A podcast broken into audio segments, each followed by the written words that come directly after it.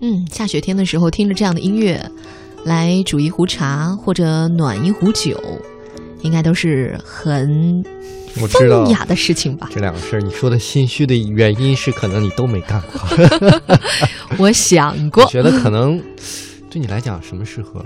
巧热巧克力，嗯，你觉得我还不够胖吗？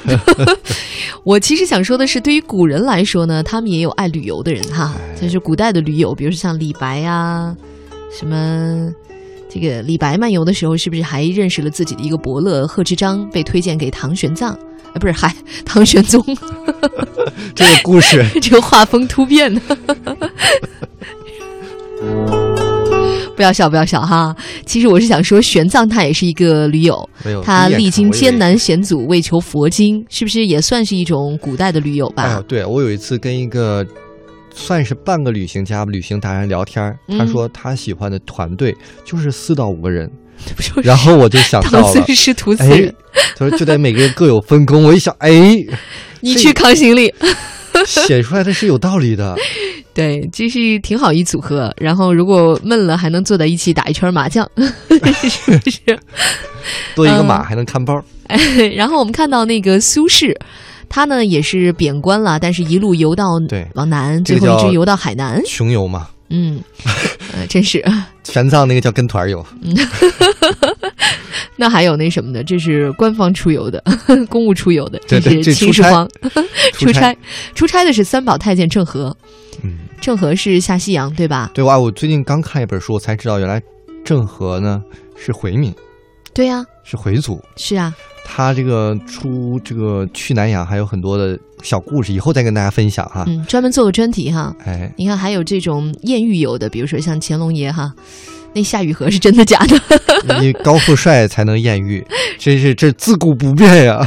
所以我们今天想跟大家聊一个很有意思的事情，就是古代的驴友他们都怎么玩呢？嗯比如说在行前做准备，我们要做攻略哈，他们也要做的。首先在做攻略之前，有一件事情一定要干，嗯，先卜一卦。就跟咱们现在查查黄历可能有点像，你查吗？我是不查派，对，比如说择个吉日吉时，你出门旅游还查黄历，这个也不多见吧？这结婚选个日子是有的，对，呃，但是古人出门之前，那一定是要卜一卦，要择一个吉日吉时的。哎。嗯，呃，还有人家也有说古代的旅行手册，我觉得那个时候徐霞客那个是不是就他们的旅行攻略？，对呀，就就是他们当年的《孤 独星球》写这种游记类的作品，其实最早这种风气起源于魏晋南北朝。那么从唐朝开始呢，这种记录旅游线路的这种作品也开始兴起。而且你不要小看他们，人家还配图呢。哎哟，除了介绍之外，人家再画一幅啊，水墨山水手。绘地图，现在跟现在对很像，百现在百分之九十九的旅行图书都有大量的插画。那这些书不仅起到了旅行指南的作用，也嗯诱发了很多人出游的热情。它真的跟我们现在的旅行攻略差不多。比如说像明末的文学家王思任，他就是读了张素的这个《台油草》之后啊，撸起袖子收拾行李就坐船出发了。哎，还有呢，说到旅行，其实就是行李了。古准备代人的这个观点呢，叫做宁多勿缺，哎，一定要都带能齐想了，到都给他带着。因为配套比较差嘛。最经典的是连夜壶也带着，它是这样的，因为古代的那个客栈投诉啊，它是没有专门的厕所的。所以夜壶啊、马桶啊，你这旅行必备品啊。我懂。 现在你知道很多的那种青年旅馆，它是没有单独厕所，都是公共厕所。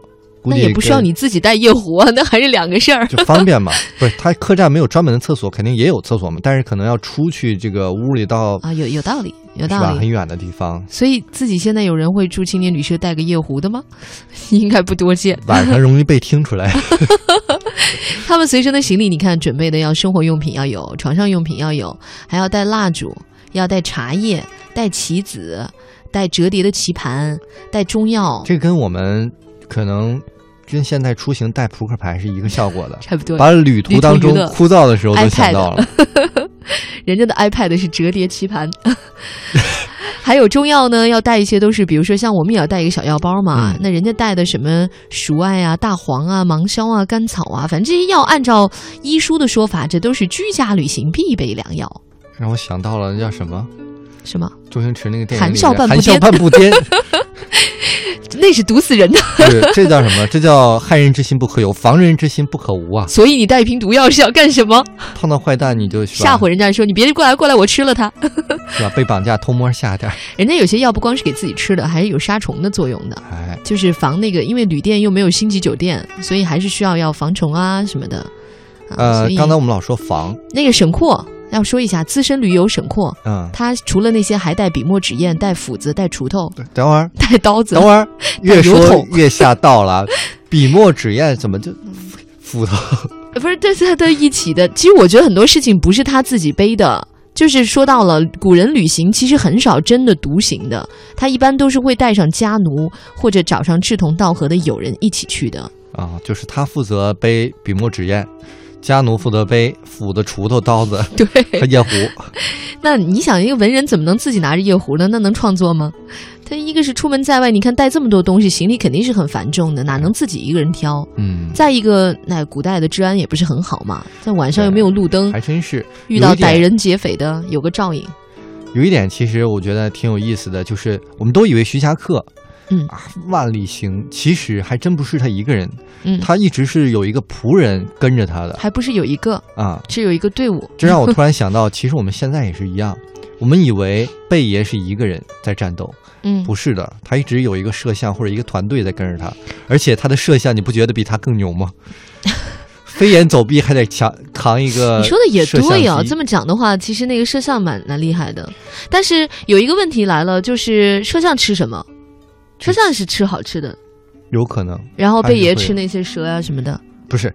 贝爷吃那个也不管虫子饱，就给你展示一下的。OK，他不可能就把吃虫子吃到饱，不可能对的。他要天天吃这么吃的话，他也没劲儿往下拍了。对，所以你会发现，我们今天对比之后，发现古代有的东西现在也有，或者现在有的东西你到古代都能够找到类似的。现在的贝爷，古代的徐霞 客，都是用一个徐他克不知道说敢不好听点敢啊，吃这打些引号的作秀的方式对成名了，但是可能有没成名的他的仆人或者助手，可能也付出同样的辛苦。嗯，好吧，那这个今天既然你已经总结到了这样的一个高度，我觉得我没有必要再多说了。